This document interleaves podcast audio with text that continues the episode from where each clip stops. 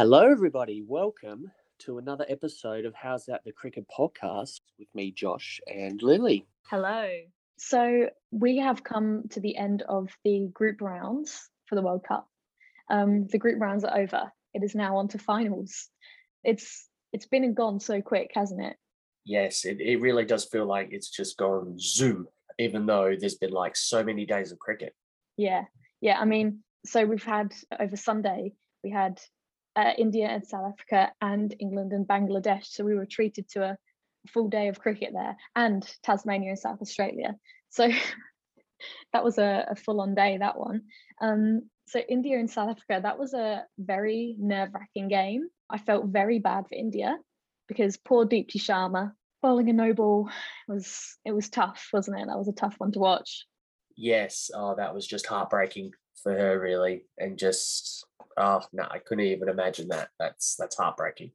Yeah, it, it was sad, but you know, for the South Africans, they've been strong, and and it's going to be a challenge for England who are going up against them and see what happens there. But yeah, on on the topic of England and Bangladesh, that was a it was an easier win than I thought it was going to be originally. I thought Bangladesh might have had a bit more of a bit more of a fight to give, um, but it just ended up being all over.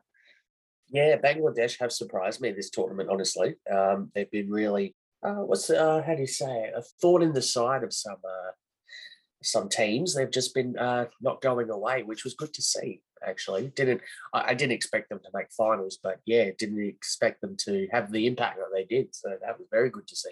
Yeah, yeah, it's been good. It, it, I would have liked to maybe see them win a couple more games. That would have been a bit more exciting. But yeah, look, it is what it is. Well, they put it? themselves um, in a great in a great position to do that, and easily could have gone either way. They pushed the Aussies.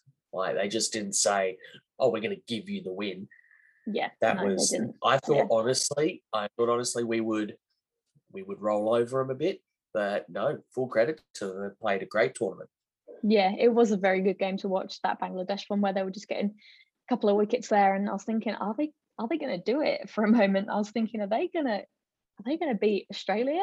But yeah, look, it, it didn't happen that way. But um, you never know. I'm sure they're going to come back bigger, better, and stronger next year. So it's not over for them. Oh no, definitely not. And we've got, I think we've got a T20 World Cup coming up in the next year or the year after. So definitely we'll keep an eye on them in that. And I feel a bit feel a bit embarrassed because I uh, didn't write off the Aussie girls, but I went for New Zealand this tournament and they did not make the semis. So you did. That was a that was a, a, bit embarrassing, I will say. But no, well done to the Aussie women. But yeah, um, disappointing for New Zealand in a home World Cup as well to not to not even make the semis. That's uh that's wow.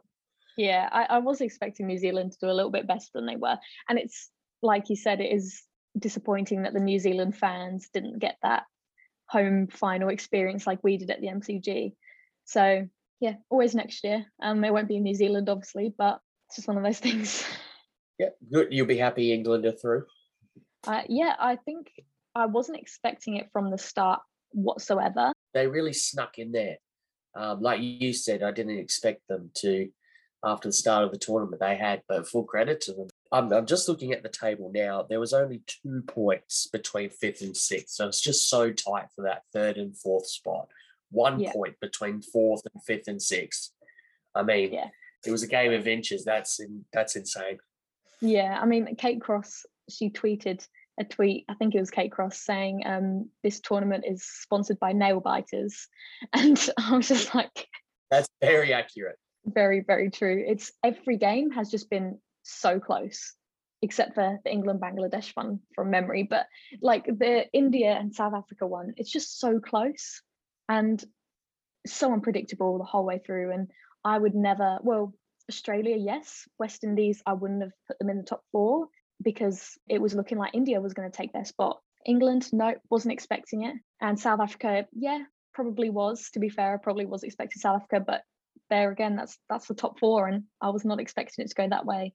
So it's going to be exciting. The finals are going to be exciting. Um, we'll see what happens. It's a new it's a new tournament now. Uh, finals are just doesn't matter what's happened in the group stages. Anything can happen now. So nah, exactly. excited.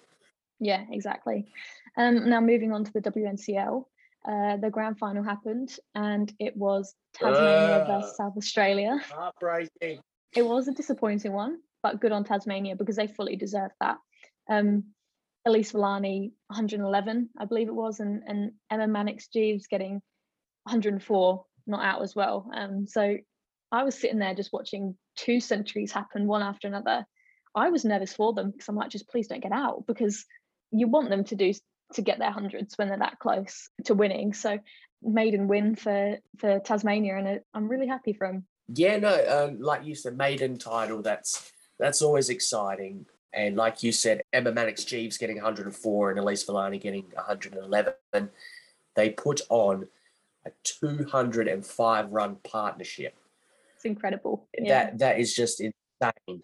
That is Yeah. just insane, and that will you can't you can't say anything bad about that. That was just an absolutely fantastic batting display. yeah. I think uh, I think that's it for our Tegan McPharlin as well. Really, she has Yeah. retired. Yeah, I did see that. I, I saw I was watching the ceremony, the ceremony afterwards, and Gemma Barsby was asked about Tegan and, and she just started tearing up. So I was like, oh, I think that's Tegan's time, isn't it? But um no, she's been a solid that's wicket-keeper. That's that's huge because she's been yeah like you like you said a solid wicketkeeper for years, and it's going to feel really different without Tegan there um, in the team. It is, and now it's the question of who's going to who's going to take her spot because she has been the wicketkeeper since the second WBBLO season because Sarah Taylor was our first, um, and then it's it's I'm thinking possibly um, they're going to bring in another uh, interstate or international wicketkeeper. I think that would be really good for the team and it'd be a good mix up. Or they could just um, go the the local option. But personally, I I would be excited to see another a big name from another another country come over and do some keeping for for us. You you do have Bridget Patterson and Josie Dooley as well, who are really good keepers as well. So they like you said, do they go with them or do they bring someone from interstate or Amy Jones? What's she doing? Yeah. Is She's she able to come anymore. over? Yeah. Oh, there you go. Um, yeah. So who knows? Who knows what's happening? What's yeah. going to happen there? yeah, it's we'll we'll just have to wait and see, I guess. But um, yeah, look, it was great game from those girls. Um, Tasmania, you couldn't you couldn't fault them. They're just they completely deserve that Yeah. win there. Now, on the topic of Tasmania winning, a couple of weeks ago we talked to Sarah Coyte, who has just been in that team has just won that title with Tasmania. Um, so we actually did this interview just before the finals. So they were in Canberra still. So we don't unfortunately get to talk to her about the final, but it's it's an interesting thing to hear their plans leading up to the final. And clearly it paid off because it worked.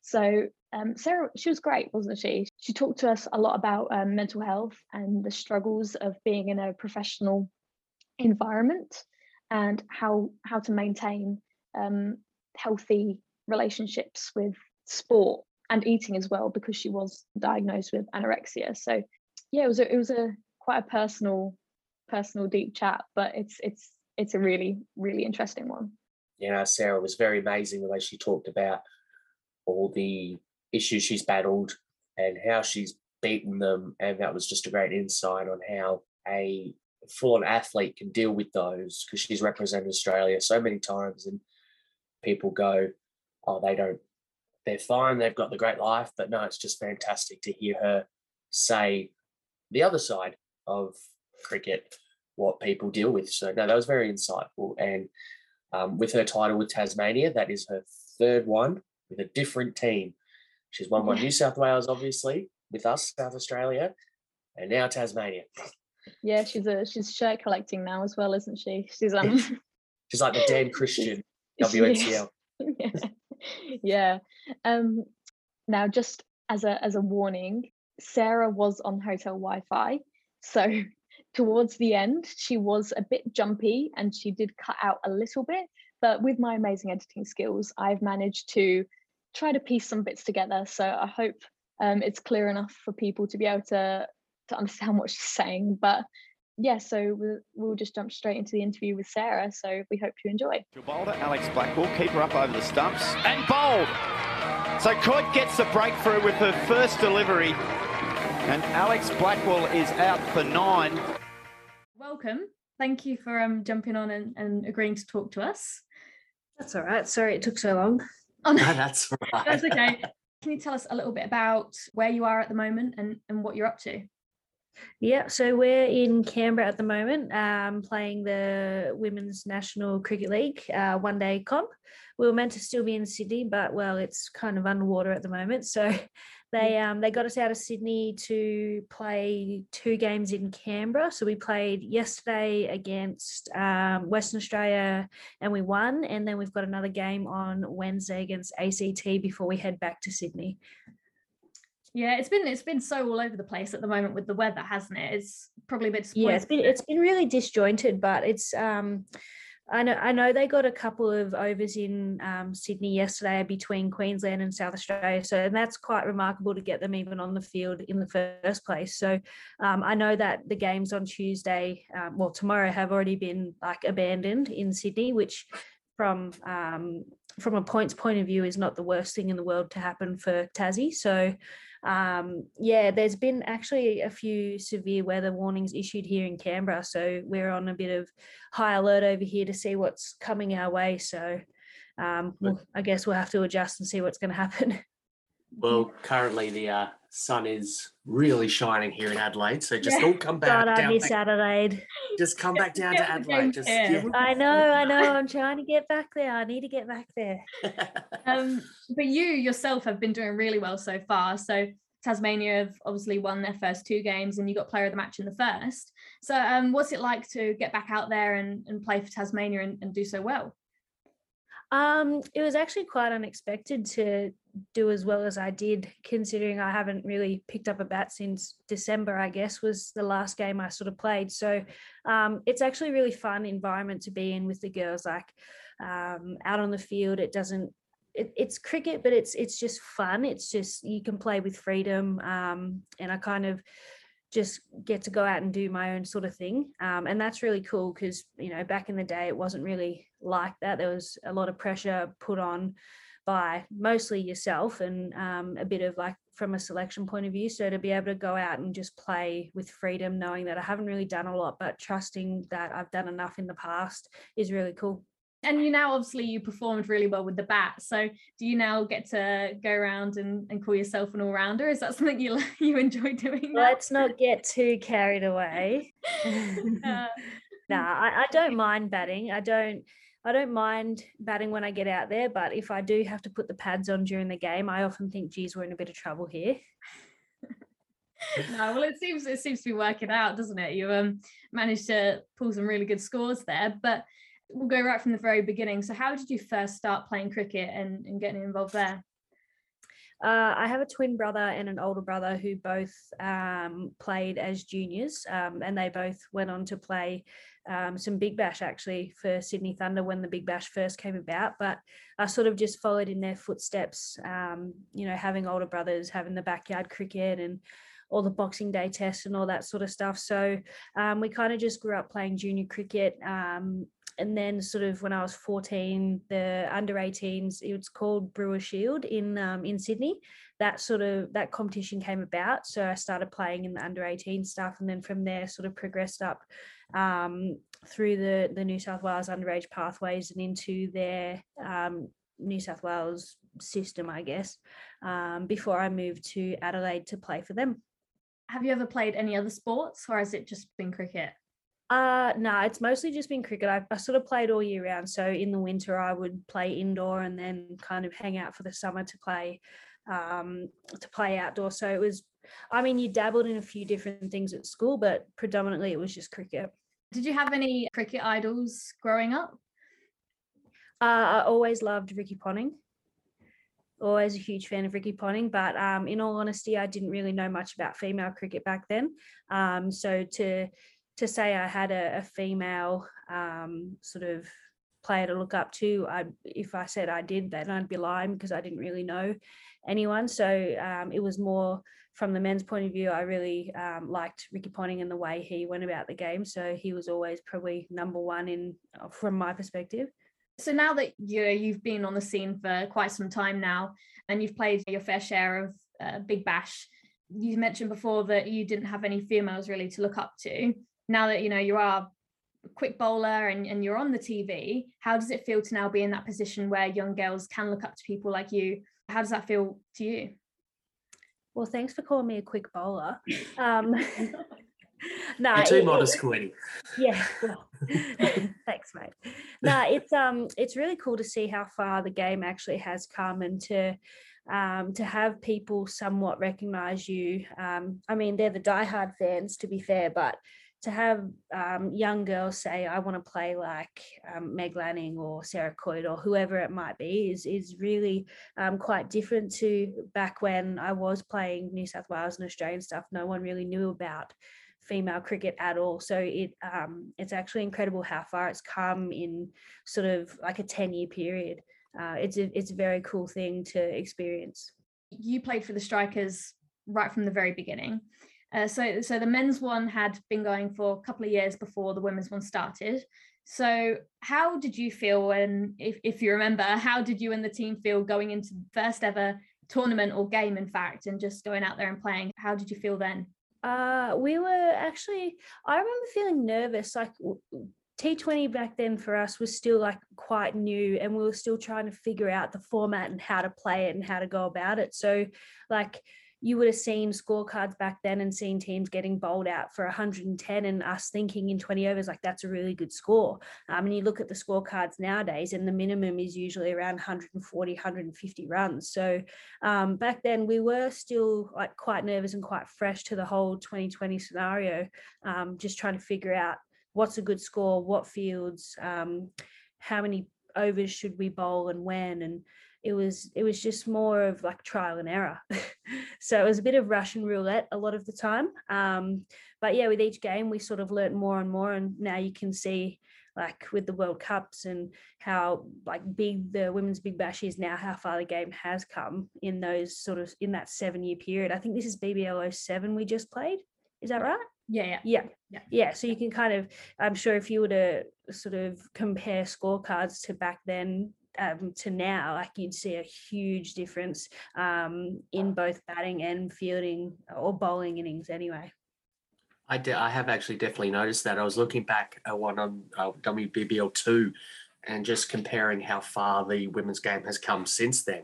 Yeah, Mm. you, like you said, it is definitely comparing scorecards to then. It's great to see how the women's game has evolved and how the players have evolved. It's fantastic. It's so interesting to hear you say as well that it was just trial and error and you didn't know really about any of it because now it's probably just a thing that you don't even think about because it's seven years into it now. So it's just, you know who the teams are. You probably don't know new internationals, but you know most of the teams and you know how the teams play. So at the end of WBBL 02, you retired and then you uh, came back towards the back end of WBBL 03 to play for the Sixers. And it's fair to say that you had quite a good couple of games there. You got in the grand final, you were um player of the match and won, won it with the Sixers. So um how did that feel? yeah i jumped on the bandwagon didn't i um, it seems so long ago when you say BBL 03 and it's 07 now. Um, it seems like a lifetime ago. Um, but yeah, it, it was very random that I jumped on the back end of that um, of that big bash. I remember I was living in um, Sydney in a place called Jannali at the time, and I had a missed call from Ben, the coach, and I called him back, and he said, um, "Would you fancy playing a couple games for the Sixers? Like we've got some internationals that have to go back, and um, you know we need we need a hand." I was like, "Oh yeah, yeah, I'll, I'll come in and have a bowl." And then he's like, "All right, so we play on this day." I said, "Oh, you actually want me to play?" And he's like, "Yes, we want you on the field." I was like, "Oh, I thought you meant just like be around the group and like run the drinks." Um, and he's like, "No, no, no, like we need you to play." And I was like, "Oh, okay. Well, I haven't really bowled for about twelve months, but sure, yeah, let's go." so it was it was very random, but um, yeah, at that time I was in a much better place, like with my mental and physical health, where I felt like I could sort of be back in that environment. Um, and it yeah, it turned out to be a decent four games. Yeah, Jumped on the winning bandwagon. Yeah, evidently, yeah. no, I remember that um, I was an honorary Sixers fan just because um, yeah, it was it was so cool to see two different teams actually play in a final at Adelaide Oval. So Yeah. not many times that happens. So it was really cool. it was it was cool because like obviously the um the men were playing and we were sort of mirroring their um their schedule and you know it's cool to have a standalone comp but it's also it's cooler to play before the men on New Year's Eve at Adelaide Oval with a packed out crowd and you get the after party you go up onto um, the oval top and you look out onto the bridge like you kind of miss all of that um, having your standalone comp. I mean, it's great, but still, you do miss the the hectic schedule of following the men and having a bit more of a big crowd. Like we had some really good crowds this year, but still, that sort of that New Year's Eve and that Christmas period was like a lot of fun because everyone is. It's not often you have a lot of people holidaying around October, November type um, right So before true. Christmas. So um, but yeah, I, I mean, it is great that we do have a standalone. Um, but yeah, you just sort of you can't really go past a packed out Adelaide Stadium on um, New Year's Eve, can you? No, It- it's the best state. in Yeah. It really is. It's I um, yeah, I love it, and I plan to go back there one day very soon. oh, that's- yeah, yeah. It's it's everyone's favorite. I feel like it's got to be. It's one of the most beautiful places, one of the most beautiful ovals in the world, I'd say. But when the men and the women's seasons were together, it feels like, from what I remember, is majority of the women's games then meant that they were at Adelaide Oval. And now, what I've noticed over time is that now that they're standalone, a lot more of them are being played at Karen Rolton. So there are occasional ones at Adelaide Oval, but most of them are at Karen Rolton usually. So, Yeah. do you think that's maybe worked against the whole development of women's cricket? Whereas there's no seats really at Karen Rolton, so maybe that turns people away. Is that something that you think is is different? Um, I th- uh, I guess I guess in a way you could sort of look at it like that, but I think from like their marketing perspective, I think it's more um, accessible for people uh, in terms of like it's so open um, and people like walking through um, to go to McDonald's or the server or whatever, or people driving past, they can kind of see that a game's on. Um, and it's not as as difficult to sort of turn in park your car versus getting to Adelaide Oval and all the parking and all that kind of stuff. So I guess like from a like a, a community standpoint and trying to engage more people to get there, I think the openness of it is good. Um, and it's not as big a space to fill. Um, so if there is a few people there, like a couple hundred, maybe it kind of feels like it's a better atmosphere almost. Yeah. So yeah. in a way, you know, like I could see it from both points, but um, yeah, there's sort of the there's not as many games on the oval as we would like to see, which is a shame. But um, it's nice to have a decent crowd at Karen Rolton when the games are scheduled on a weekend or um, like a Friday night or whatever. oh yeah, Yeah. definitely. Yeah. That's a very good point you you um you made with uh, the openness of the ground. And yeah, I I think I've been driving past or on the bus past the oval, and I'm like, oh, there's a Toyota Future Seconds game on. I didn't know that was on. And so yeah, there's always yeah, if you just see it, you're like, oh, what's going on there? So no, that is a really good point. I never thought of it like that. Yeah, no, Mm. neither did I. Do you uh, prefer playing at Karen Rolton or Adelaide Oval? Do you have a favourite? Oh, you can't really beat Adelaide Oval. I think No. yeah, if you would, if you were to ask me where would I play any game of cricket in the whole world, like even over playing at Lords, I would pick Adelaide Oval. Wow, that's a. I mean, that's good, but that's It's um, just- yeah, interesting one. It's a Adelaide- big call. Adela- It- it's a big call, but I just there's something about Adelaide Oval. It, it Adelaide Oval is such homely, a- yeah, Such a picturesque oval. Um, Yeah. there's not I haven't been to every single ground in the world. I will someday, but it's um there's nothing else like it really. Have you Believe watched a footy game there before? I have. I've my first ever live game was Crows versus GWS. Um, and it- I think it was maybe three years ago now. Um, but I loved it. You can't like I've never experienced an AFL atmosphere and it's it's unreal. I can't Yeah. wait. I'm gonna be at a few games this year, hopefully. oh amazing. Crow, you Crows fan? Yeah, Crows fan. Yep. There you That's go. how You've, my well, you've spent are. enough time in Adelaide, so wouldn't expect Yeah. anything less. We have claimed Sarah Coyte, yes. yeah, you're our. All your- yeah. I guess going back to um, when you played for the Sixers, to kind of come up against, well, not be in the Adelaide team anymore. What was that like? Was it awkward? Did you feel awkward at all? Because Adelaide's your, your second home, you know? yeah, it, was um, when he when Ben the coach mentioned that the last two round games would be against the strikers, I said, of course they are. Like, why wouldn't they? Um, I found I thought it was like pretty comical actually. Um, I didn't find it awkward. I just kind of uh, I was just like conflicted. yeah.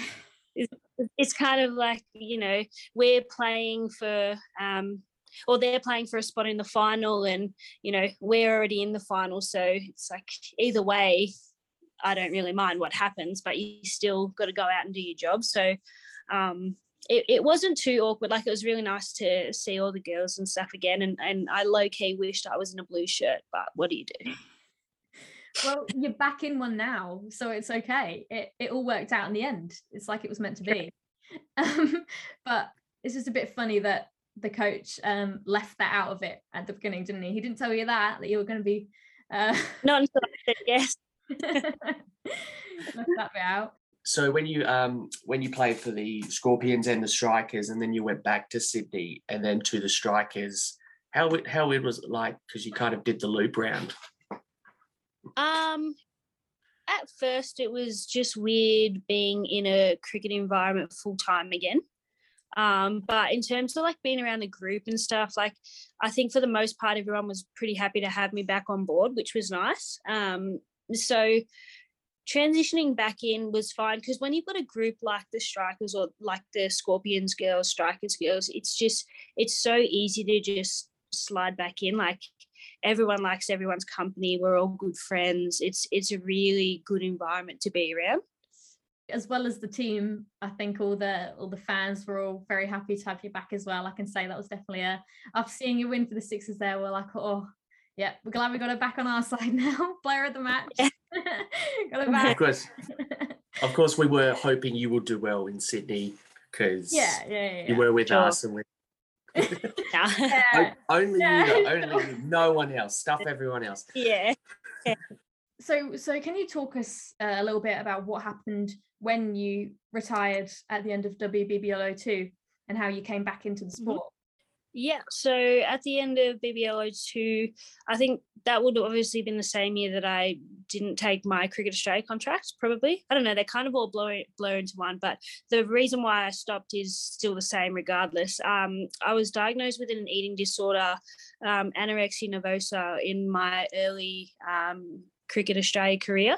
So for the majority of my playing days for Australia, I was like sort of battling through that um, eating disorder the entire time, and it got just got to a point where I just got fed up with um, all the travel and all the anxiety that it brought to my eating, my training, all that kind of stuff. So I just uh, had to sort of put my mental and physical health first and look for some stability and some sort of a bit more routine to my days um, and, and being in the one place. And I really had to work on my relationship with training and food before I actually felt like I would be in a better place to do anything really because it got it got to a point where I was making excuses to not even go out to dinner or anything like that. So I became pretty um, pretty introverted, um, and that just sort of wasn't like my personality. That um, that I just wasn't the person that I once was. So I had to take a bit of time out to really work on getting myself back to a point where I was okay to be in social settings without like having a panic attack. yeah and then you came back to the sport was it a bit sooner than you expected maybe Yeah, yeah, it was to be honest, um, a lot sooner than I sort of anticipated. And when you sort of walk away um, or, or leave the sport, like I didn't actually anticipate coming back. I thought I was done. Um, but it just so happened that Benny called and wanted me to play, and I thought, oh, yeah, I may as well. Like I'm in a better headspace. I'll sort of. It was kind of like at the start, it was more like, can I conquer the demon? um, because it was like, oh, if I can get through a couple games, then like I'm I'm winning. Like I know I'm on the right track. So that's what it was at first, and then um, to have the performances I did, I thought, okay, well, maybe I've still got a bit more in the tank. And if I keep working on my myself mentally and physically, then maybe I can still play at a higher level, um, just with like less pressure on myself to perform. And that, that's the hardest thing for any cricketer, I feel, is like, yeah, you put so much pressure on yourself. And if you're juggling it and don't know how to do it, you just know you're not going to succeed. And that was very good too that you were that you were aware of it. And it's really good to see you back playing the game that you love. Yeah, I mean we're we're all our own worst enemies really and our harshest critics. So and it just felt like there like I could never be satisfied with my performances or my training or anything. So to get to a point where I was okay with like trusting what I'd done and all that. Like that was huge. And that was the big breakthrough. And that's why I'm able to play now and play with the freedom that I play with these days. Like I I don't really train for cricket anymore at all. Like we have training tomorrow, it's optional. I'm gonna opt out. I'm not gonna train for it. The more I train, the worse I get. So if I walk in with a clear mind and I think it's just another game cricket that I've played for 20 years, then I can just do my thing um, and it's the same with Big Bash. Like I don't train all that often for it. I'll bowl two weeks or a week before our first game, and that'll be it. Yeah, like you said, that's uh, that works for you, and yeah, that's that's fantastic. Um, did you have any, any like uh, strategies that you used when you first took your break to help cope with anything, and do you still use them now?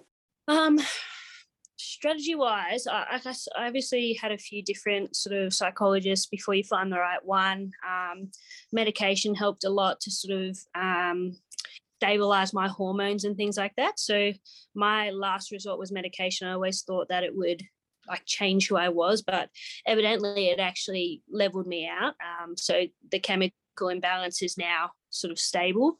Um, and it just it sort of helped me feel more like me, which was funny because I thought it wouldn't in in the first place. But it's more. Um, I, ha- I really had to focus on my relationship with training because that's where it all started to go downhill. So I really had to educate myself there um, and look at what I was doing versus what I needed to do. Um, so I sort of educated myself around like the training um, and the food. Uh, and then it was just, I got myself a coach. Um, to help me sort of say enough's enough this is your training for the day and that's it. Strategy wise it was more like just keeping myself grounded and calm and in a in an environment that didn't um, like sort of trigger me or anything like that. So that that was kind of the hard part was um, staying away from environments that could trigger me. But yeah i think I, I didn't really have too many strategies. Like i wouldn't go sit in a corner and sort of like take 10 minutes out or anything like that. It was more like the restructure and reprogram of how I needed to go about being a, an athlete or letting go of the athlete lifestyle and being just a person who plays professional sport every now and then type thing, if that makes sense. Yeah, no, that makes perfect sense. And it's very good to hear you talk about that and just just how it affects different people and everyone just needs to go at their own pace and mm. really look after themselves and I know some people are good with other people around them, but sometimes people just go say, no, stuff, I just need to figure it out myself. And yeah, yeah. that's really good. I have those days too. Like I really enjoy like my PT life and being around my clients and stuff like that. But you know, at the end of the day or of a weekend, if you've had a big week and like the last thing you want to do is be around people. But and that was one of the the hardest things I had to learn is when when I had my downtime, that was usually the, the time that I would self-destruct if I wasn't around people.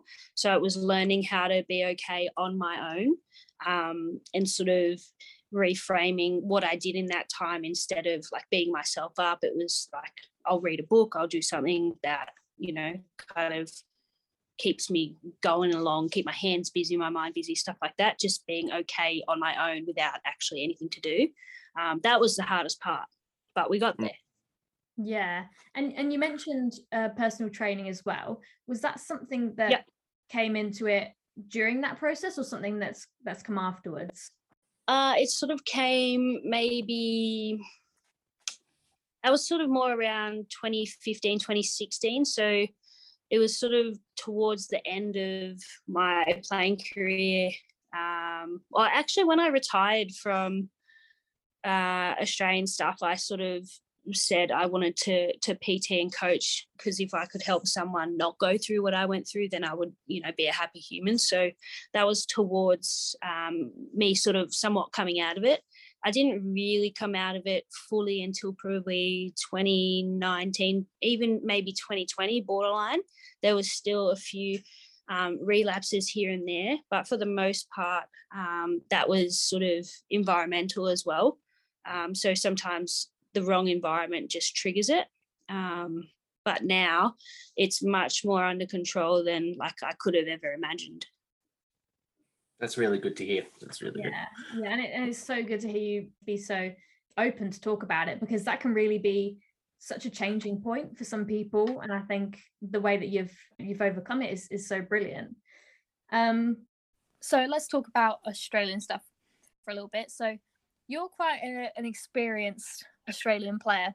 You've played four tests 30 odis and 47 t20s so you've got quite a quite a lot of experience there do you mind just talking to us a little bit about that and what playing for australia is like?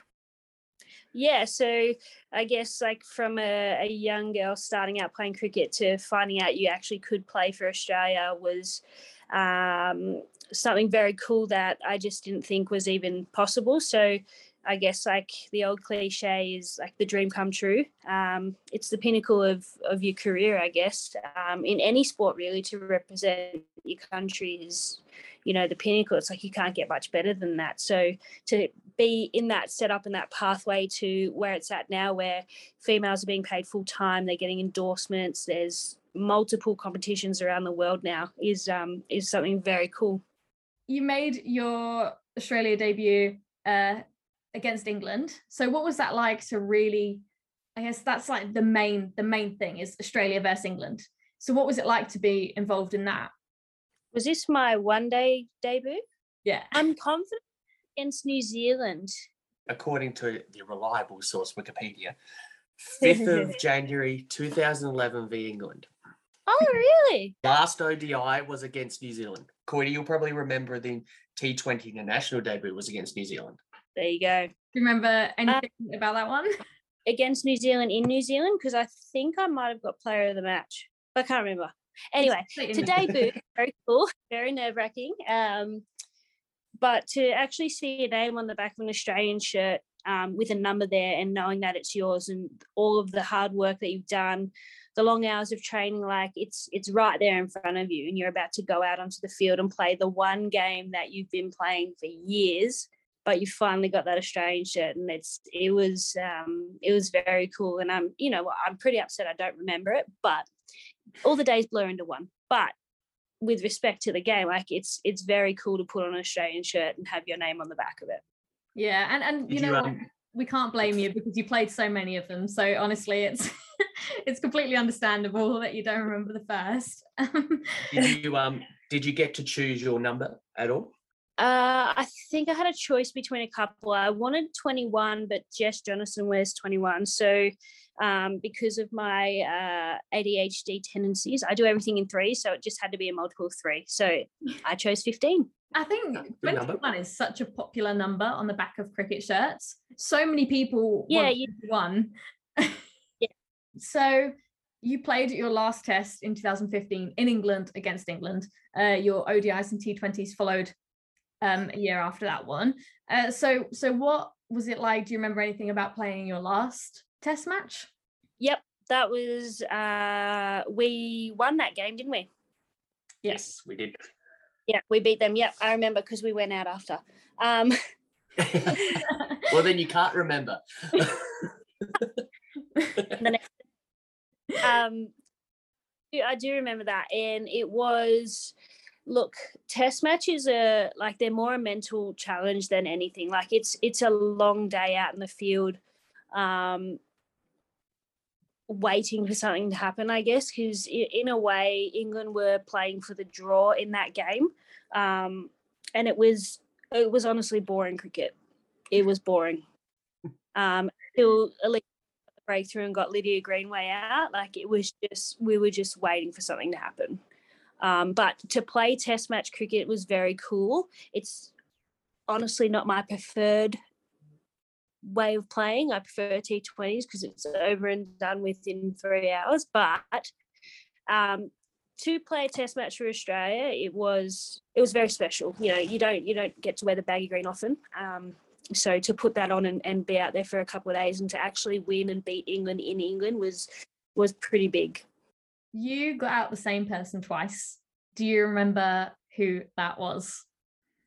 No. No, you don't remember.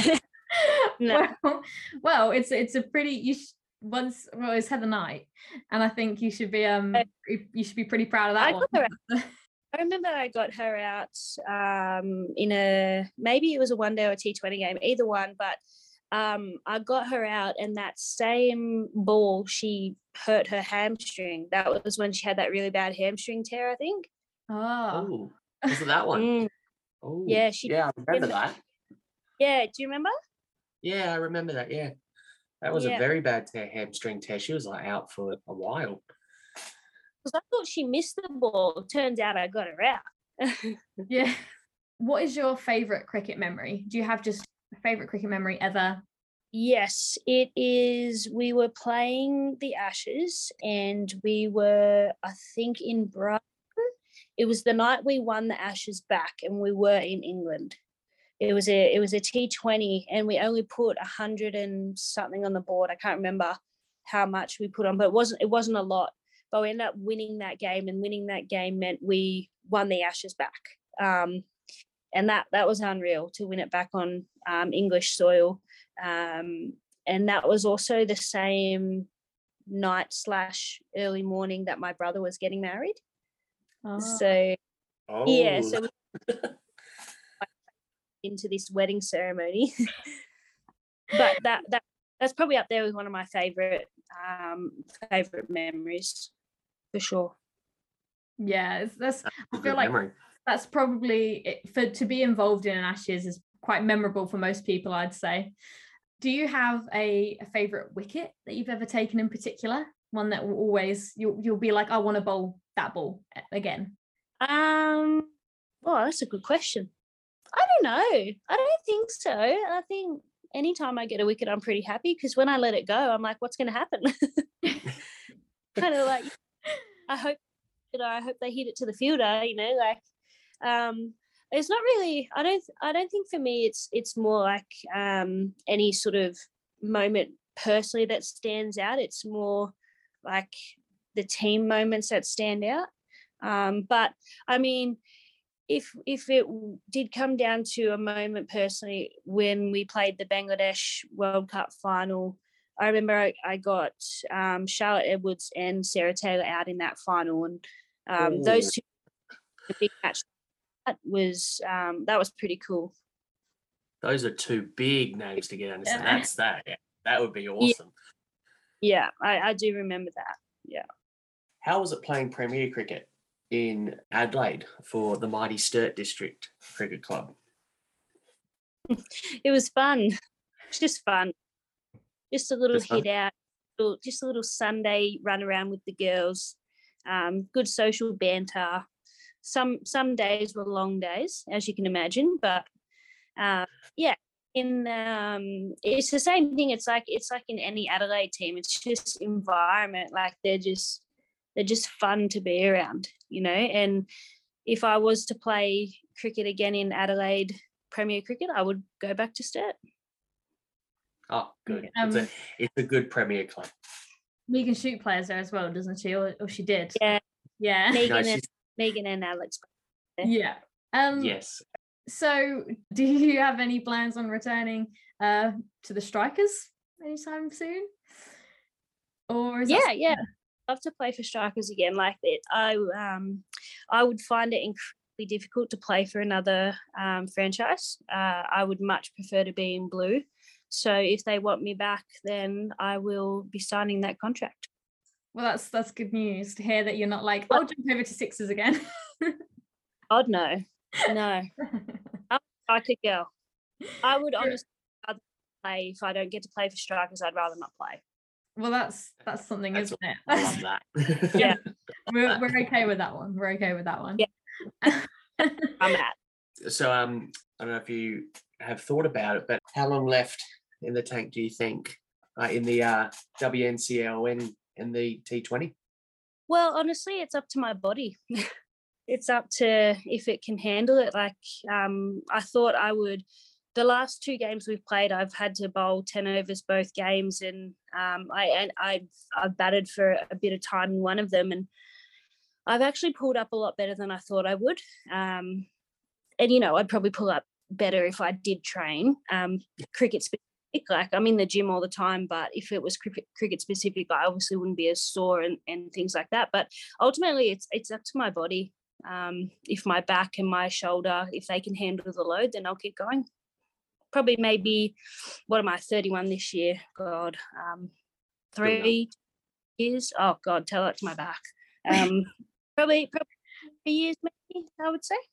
Well, I look, it's not like you you look like you were really finishing anytime soon because you still look just as good as new out there. And and you never know, you got Goswami, who's I think she's 39, and Oh, those um Jimmy Oh, Anderson as well. So yeah.